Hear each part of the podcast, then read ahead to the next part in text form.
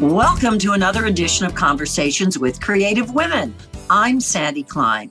How to describe Kimberly Greenberg? Let me count the ways. Actress, singer, writer, coach, teacher, mentor, who has worked in theater, film, and television for more than 20 years. Kim's been dubbed the go to gal for Fanny Brice, the legendary Jewish comedian, Broadway and movie star, and the inspiration for Funny Girl, the hit musical and film.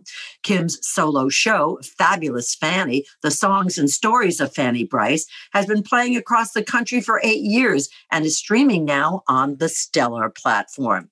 Kim is the first and only actress to star in a pair of off Broadway shows, musicals, simultaneously One Night with Fanny Brice and Danny and Sylvia, the Danny Kaye musical. She released a fabulous Fanny Brice cast album, which received a rave review from Broadway World. Kim has played other historical heavyweights, including Lillian Hellman in Little Wars and Susan B. Anthony in Onward Victoria. Her TV film credits include the HBO miniseries The Plot Against America, between the Lions on PBS and NBC's ER. Kim is also one of the top 10 performing art coaches in the world, providing inspiration and advice through workshops, webinars, and master classes. So let's meet and get to know this creative heavyweight. Kim, welcome and thanks so much for joining me remotely today. Oh, thank you so much for having me. It's my pleasure to be here. It's so exciting. So, Kim, I always ask the actress, singing, talented guests. Did this start when you were a little kid? Were you performing for your family back in the day? Well, it's funny. Uh, my mom told me that when I was really, really little, like in the crib, she used to have the Mickey Mouse Club playing on the TV. And I guess she said at that point in time, I was singing and dancing in that crib. So I think innately in me, it's been in me since birth. But I play the violin in about fourth grade. And that's also sort of when I started dabbling in performing. And from that point on, I've never really stopped. It's always been a thing. And through high school, through college, I've just always known and had very much had tunnel vision in the fact that this is what I wanted to do. But you know, what always strikes me is I mean, I like to sing and I like to do all those things, but I had no talent. How was that fostered in you? How did you know that you were on the right path? Aside from your mother saying, gee, Kim, you, you're terrific. well, it's funny. I think I've had some pretty great teachers along the way who have sort of fostered that. And it's interesting because those teachers didn't necessarily foster me in the acting realm. It was a lot of like, you have a great voice, you should join the chorus, or, you know, offering up the instrument in the fourth grade um, when I was a kid and, and starting to play the violin and kind of moving really quickly through learning how to do that and excelling really quickly. And then I think I just kind of randomly found theater through another friend who was like, Do you want to go to summer camp with me? And that's kind of where that was first introduced. And then I got the bug. And then from that point on, I just kind of sought it out. It was very much of my own fruition. I was very much like, Mom, I want to do this. Yes, I want to go join the drama club. I want to go audition for this dinner theater show when I was 12. And I, I forced my mother to take me in the car and go audition for this dinner theater show.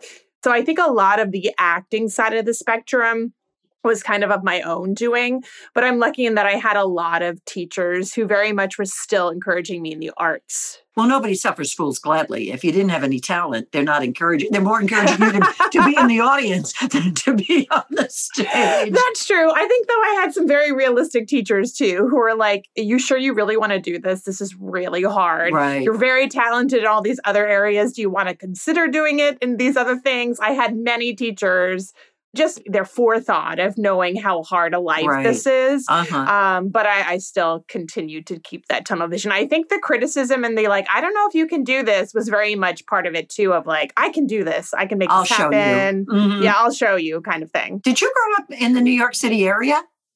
No, I'm actually originally from California, oh. Southern California girl. Oh. And uh, my dad was in the military. We didn't move that often, but I did live in the East Coast in Virginia for about eight years and then California, went to school in California.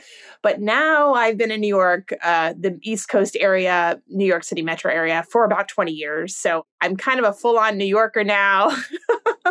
and I guess I have the accent a little bit too to prove it. Well, I asked you that question based on the fact did you go to the theater did you see Broadway shows when you were younger? And obviously you didn't. No, I didn't. And actually, I don't think I even first saw my really big Broadway touring show until very late in high school.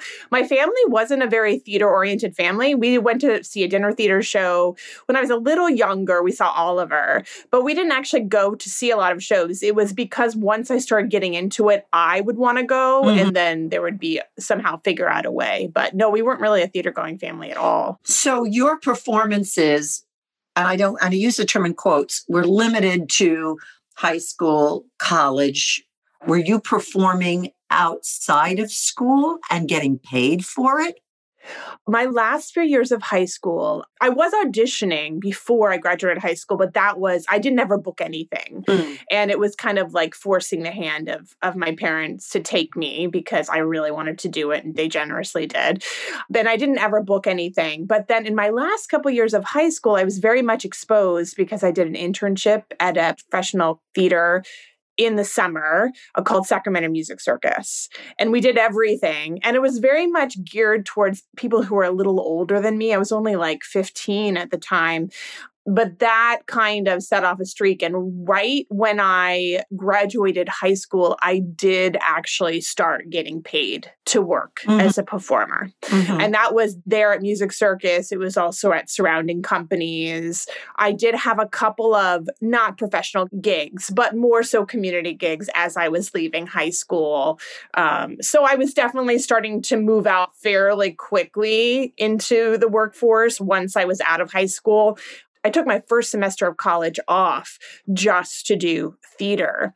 And then I did my first two years at community college, specifically because I wanted to get all the general ed out of the way.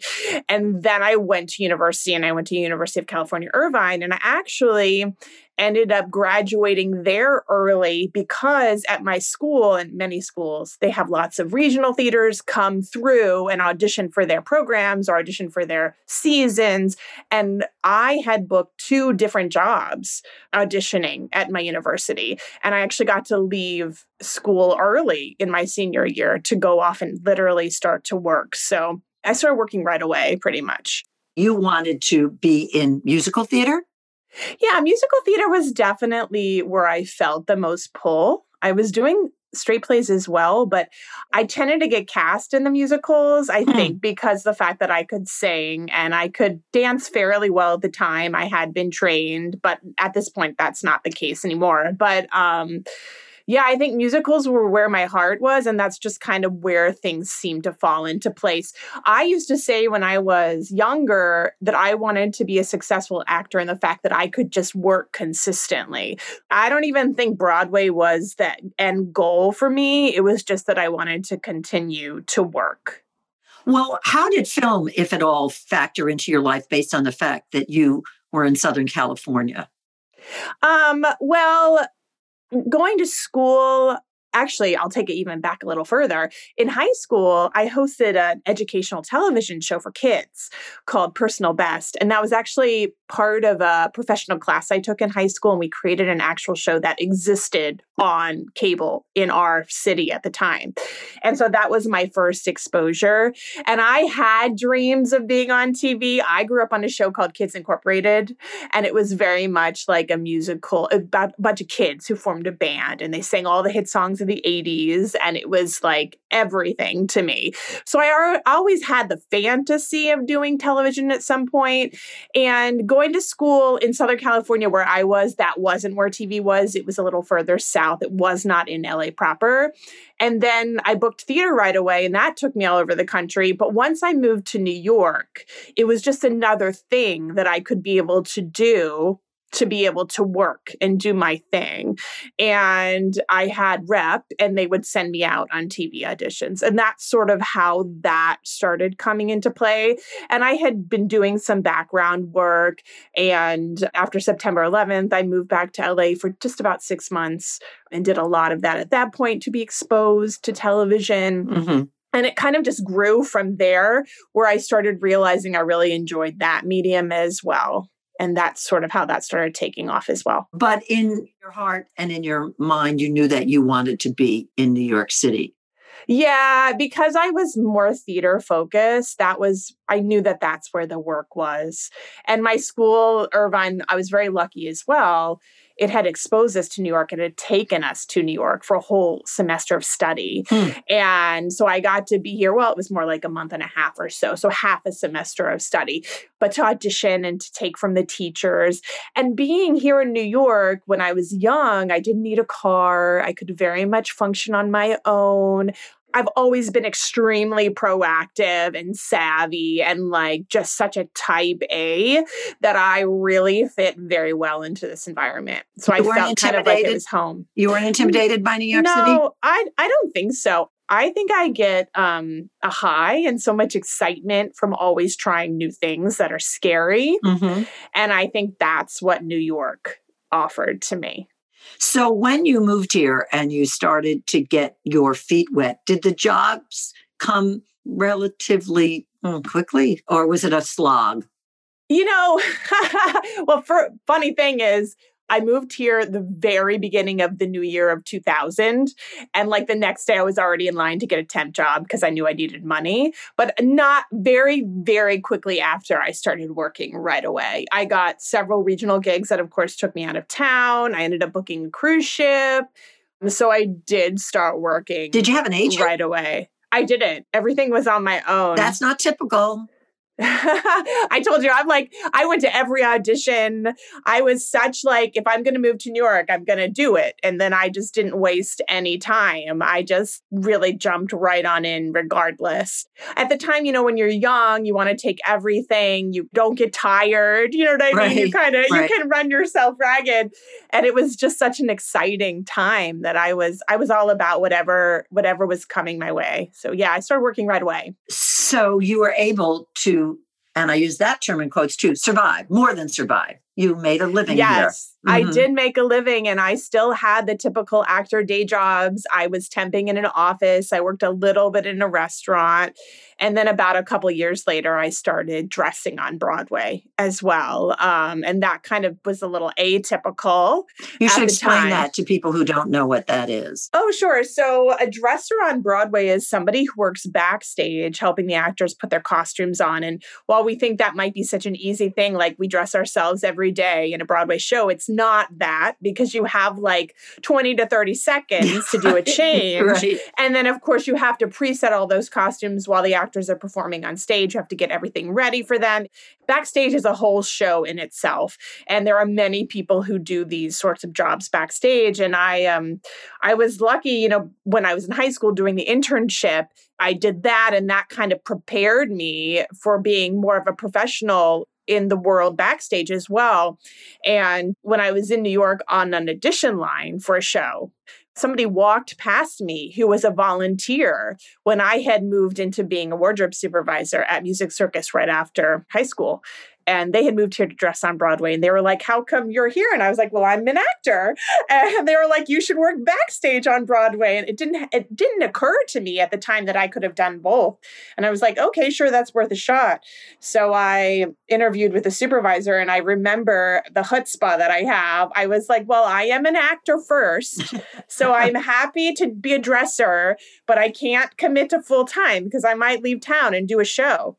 And she did hire me and that's kind of how that all came down. And I mean, I was, I was working as an actor and I was working backstage as a dresser. And I think I was one of the few at the time. There are more people who do that now, but it's just something that I've consistently done where I've been able to do both and support myself and make a living and keep in the um, performing arts field as a whole again, I say this ad nauseum, but I only do it because it's true that this incredible tie that binds the women I've interviewed is this sense of self, whether you created it yourself or other people created it for you, you were going to do whatever the fuck you wanted to do. Yeah, pretty much. yeah. I mean, I I I don't know quite where it has come from. I mean, I have a dad who, you know, was he was in the military, but he's also an entrepreneur.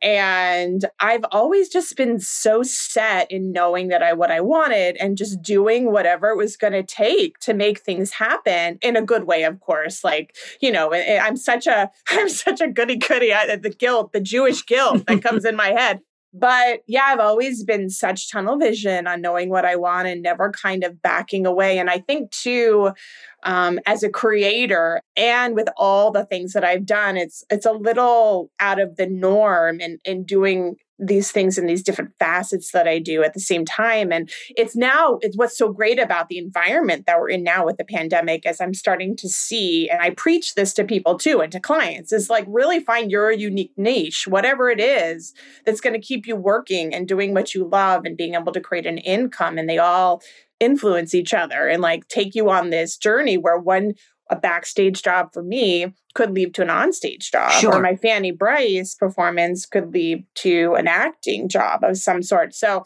um looking back on it now, it all makes sense to me. But at the time, as I was sort of forming all these things, I had no sense of where anything was going. I just wanted to keep working. And so I was just finding ways to keep working, doing what I love. Well, speaking of working, it worked for you. yes, I guess it did. Let's move over to Fanny Brice. What's the fascination and also the fixation for you? Well, it's so interesting because I get this question a lot, and it's a great question because I am fascinated by her. Uh, but how she came into my life wasn't actually my doing; it was sort of me answering a need.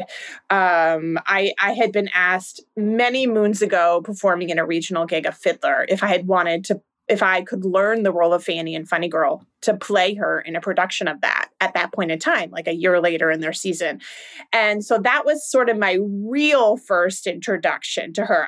She had been mentioned to me before because we look similar and obviously want to be a performer. And they were like, well, you should learn Fanny Brice and Funny Girl because I mean, it's a given.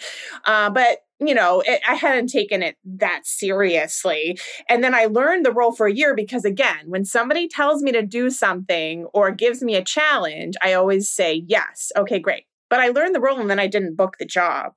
But I had put in all this effort for this funny girl that it's funny the universe, of course, it brings you things when you when you prepare for them. Several years later, doing Danny and Sylvia off Broadway, a person saw me in that show who had a one woman Fanny Brice show and asked me to workshop that. And then, of course, that became One Night with Fanny Brice off Broadway. And then people saw me in that and asked me to do several other shows about Fanny Brice. And then also, in addition, people and and companies and and performing arts facilities were coming to me being like, "Do you have anything else that you can bring to us that's Fanny?" And that's how I created my own Fanny show. And once I did that, I was like, I'm really I knew by that point in time what I loved about this woman and what I wanted to put out into the world and what I was passionate about her, which which was a lot less facts, but more, I mean, facts, of course, but more like anecdotes and stories about who she was and her significance on the world because we don't see that enough. And I feel like with Funny Girl, it's such a, a limited scope of who she was because it's not all based in fact with Funny Girl. It's, it's kind also of a Barbra Streisand. I yeah, mean, it's Barbra. It, it's a little watered down version. It's wonderful. Right. It's about Fanny Brice Yes, but it's more about yeah, but it's Streisand in a right, right, and it's wonderful. But I kind of wanted to bring the real woman out to the world, so that was kind of how I approached it. And then I approached it too, again, business mind, wanting to create a future for myself, creating something that was of some sort of significance as far as like an actual show that I could have literally until the day I die and share with the world. And then that's how that came about. And now, of course, many moons later later, nine years later, it's streaming and it's touring and it brings me all kinds of other wonderful opportunities that I could never have predicted. Do you think that she, mm, I mean, Funny Girl notwithstanding, but that maybe Fanny Brice was sold short, that she didn't get her just desserts? She got her just desserts during her time when she lived. I mean, she was extremely significant. I mean, she was like Broadway's biggest star. Everybody probably in the States knew who Fanny Brice was. Her records were bought by all people, you know, across the States, listened to by everybody. Those who listen to Baby Snooks on the radio who are still alive today, who have seen my show, I mean, they're they're like, we every week week we we sat with our parents and listened to her on the radio. I mean, she was very significant during her time. I think unfortunately now she doesn't get her just desserts because um, and, and she is a little bit forgotten about, although recently we've had a resurgence of hearing her name in different things. But it's because the impact that she had really did leave a legacy for people to follow her. But now we have the modern day versions of Fanny Brice who have kind of been able to do what they've done because she set the tone and kind of set it up for them to continue who to you, move who are you referencing when you say that? Well, like I kind of think more old school, like Gilda Radner, Mel Brooks. We had all these people who did what Fanny did, and she kind of set the tone for influencing of of kind of putting your culture and religion into your art her ethnicity. She was defined by that. She was defined by that. And she was the first person to do it in a way that wasn't negative. Hmm. Or self deprecating, you mean? Or self deprecating, okay. right. I mean, she had a little bit of self deprecating humor, but even she's quoted in the fact that she wouldn't do anything that was going to shed a bad light on anybody of a Jewish ilk or religion, even though she herself wasn't very religious and she knew what her shtick was. She knew where she fit into the world and, and what what got her her stardom. But she also knew she didn't want to shed a negative light on it. And she was the first person to do that. And now we see Jewish comedians and, and others, you know what I mean, where the way that they influence their art is through their culture and their religion and whatever it is that they represent. And and owning it in a really good way. And and Fanny was the first person to really speak to that to a mainstream audience, especially because it was like an immigrant experience because that's what she was putting into her work. She sang and she did comedy about a Jewish girl trying to assimilate into America. And it wasn't just the Jews. It was so, it was like that was the time when there, I mean, now we have many immigrants still coming, but at that point in time, it was like all over the world, mass entrance into the United States, you know? So um, that appealed to all. And again, first person to do that, there's got to be a first for everything. Sure. And she was just the first if somebody was watching Funny Girl and thought that they had a real sense of Fanny Brice, that's not completely accurate. And especially when you just associate Barbra Streisand with that. Yeah, role. no, and I mean, it wasn't just adding the Jewish to her work; it was also like, or the Yiddish and and that kind of things to her art.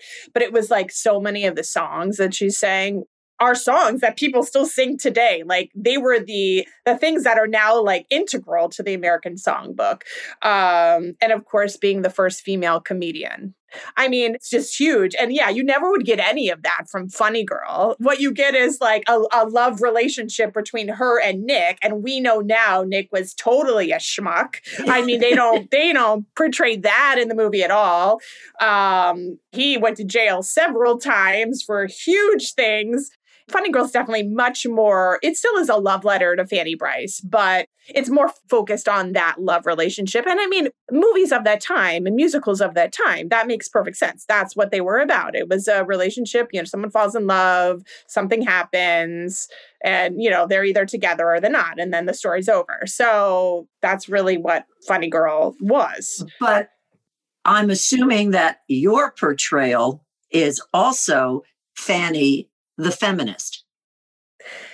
Yes, I would say I never thought about it in that way, but yes, because she is definitely the winner in the in the story. And she talks about all her husbands in more of a truth of the matter of like Nick did this and this and I couldn't change him. I tried, but we're born whoever we are and this is me and I'm abroad and this is what I'm going to do and I'm not apologizing for it. And that really is who she was. I I had the opportunity to read her unpublished memoir which is um which does exist in the world. And yeah, you would call her a feminist, I guess, of, of modern times. I mean, she was ahead of her time at that point. You wouldn't have called it that then, but she certainly did live the way she wanted to live. Yeah, well, that's really huge. And nothing was going to stop her. Yeah. I mean, and when you think of back in the day, I mean, there's not that many women you can tick off. You know, who comes to mind right away is uh, Mae West. Right. So yeah. you are portraying Fanny, warts and all? I think so. Mm-hmm. I mm-hmm. mean, it, it, I I don't I don't beat around the bush of how her relationships were in in the honest sense of the word. What about anti-Semitism? Does that factor into your Mm, not really, okay. because during her time, this was this was who she was. I mean, I don't feel like as a product of her time, I don't I don't feel like that really is an a issue? part of the equation. Yeah, yeah. an, okay. issue. Okay. And again, she as an artist, again, you can find several quotes about her that say this is she never did anything that she felt was going to shed a bad light on anything. You know what I mean? So yes uh, there's a few of her songs that might cause a pause of like, oh, that's not doesn't seem totally politically appropriate at this point. But in looking, I in my show where there is just a, a couple of her Yiddish numbers I've strung together, I use them as showing this is what brought her fame during this time, and and this is this is what did it. Are you surprised at her staying power and that people want to see this and that been doing this for a while and this works? Um, I it's so interesting because sometimes I feel like people have forgotten about her, and sometimes I feel like I have that staying power. I think it just depends um, because I definitely have a very specific audience for my show. I feel like it's those who love Barbra, it's those who love musical theater, and it's those who grew up on Fanny or were exposed to Fanny at some point in their lifetime, which is a more mature crowd as an older. Yeah, yes, yes. you said it. I didn't. Um, I can say it. I'm part of that mature crowd. Yeah.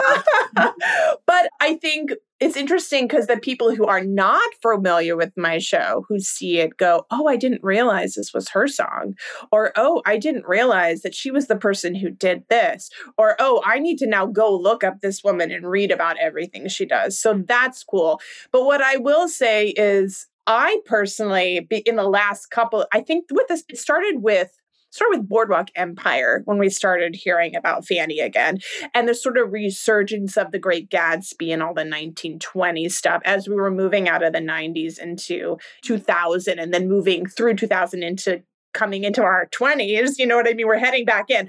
So there was this resurgence of the 20s and that's sort of where with boardwalk empire with glee with the talk of funny girl revivals, we started hearing more of Fanny. And then that's when I started seeing actually more momentum happening because I think more people were going, Ooh, Fanny, who's that? Or I'm not sure. And then mm. when it was starting to, when you're seeing a name, in a very popular show being mentioned again and again. And now we're seeing that more so in other things as well. I mean, Can You Ever Forgive Me? The movie, the crux was, it was, you know, they found Fanny Brice's signature and that's not really about the storyline but it was a part of that and Maisel they mentioned Fanny a ton and she's kind of like you know what I mean she's kind of the another Fanny Brice in a way right and Gilmore Girls had a little ode to it as well. So I, I, feel like the more people talk about it, the more that makes me happy because I think it is actually more so now than even maybe five years ago that people know who Fanny is.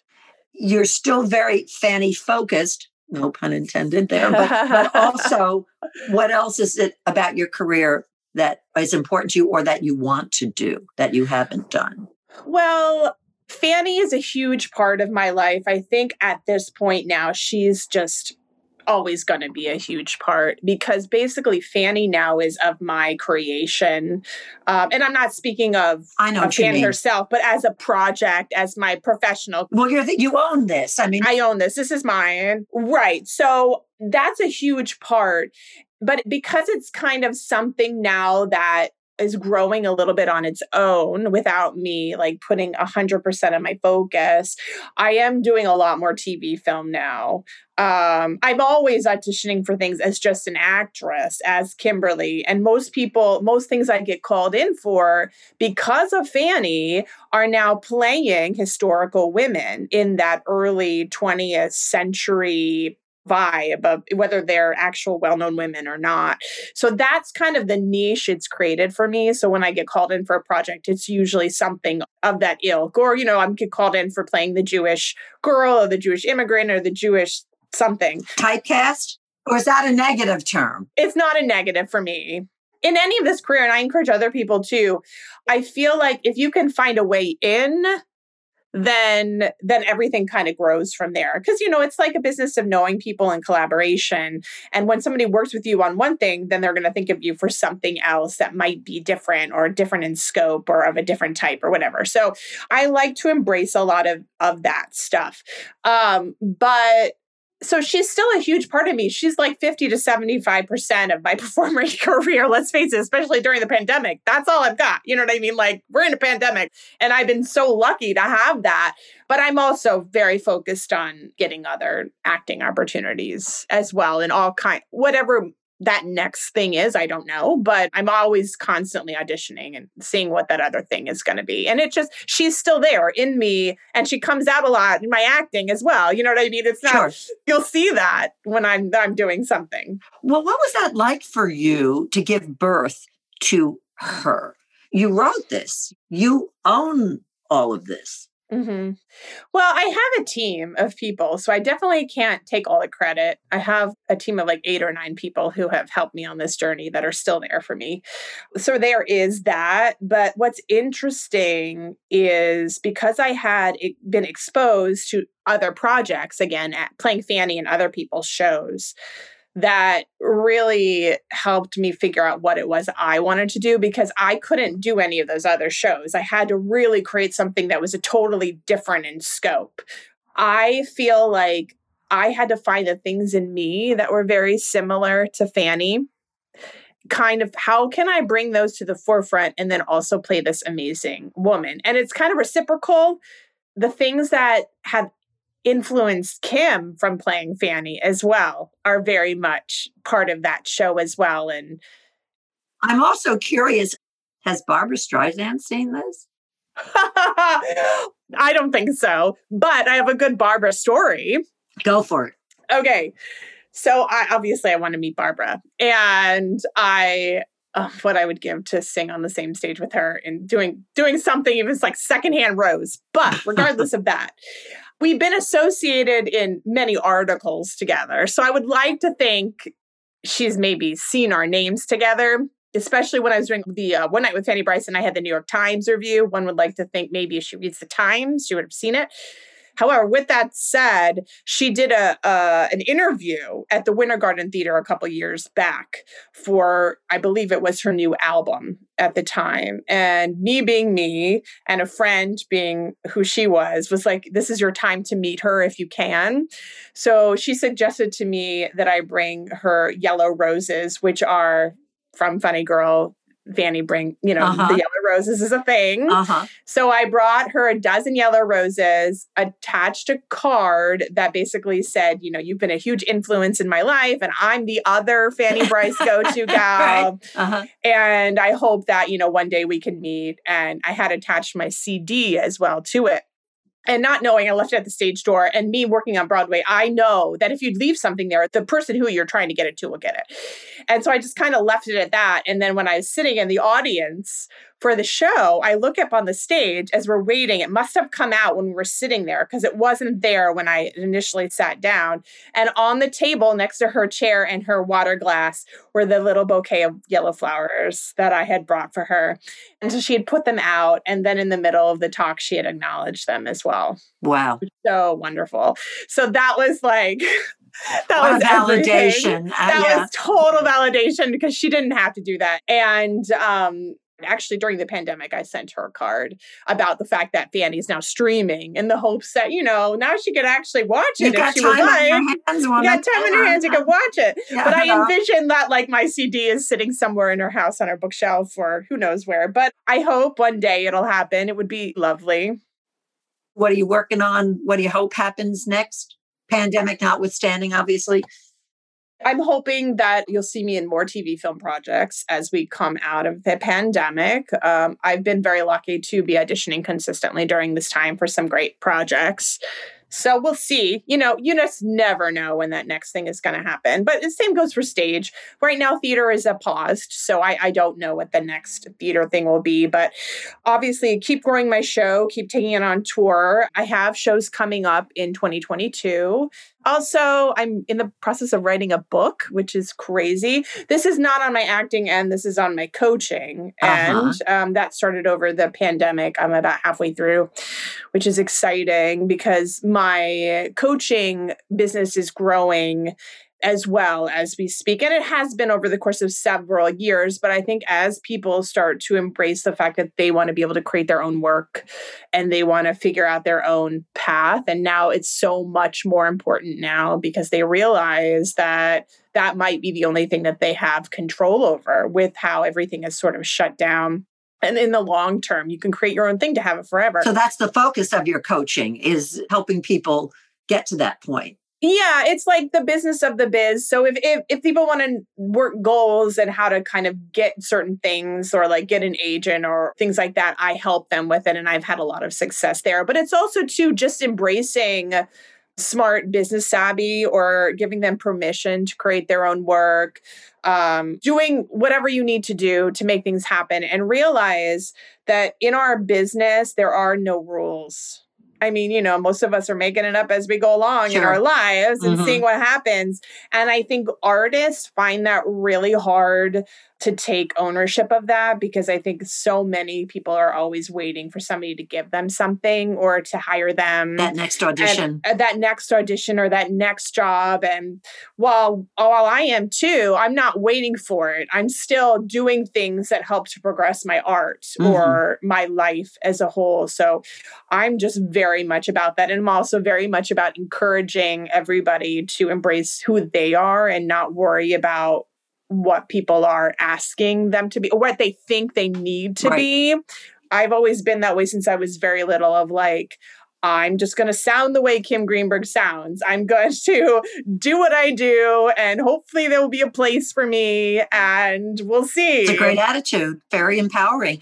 I'm curious as to whether or not there might be another Fanny Brice type experience for you that you will envelop another woman you know, I've thought about that because there's times when people go, Oh, you remind me of blah, blah, blah. And it's like some kind of historical person. Mm-hmm. And I'll mm-hmm. look it up and I'll be like, Oh, that would be cool to write another show on this person's life.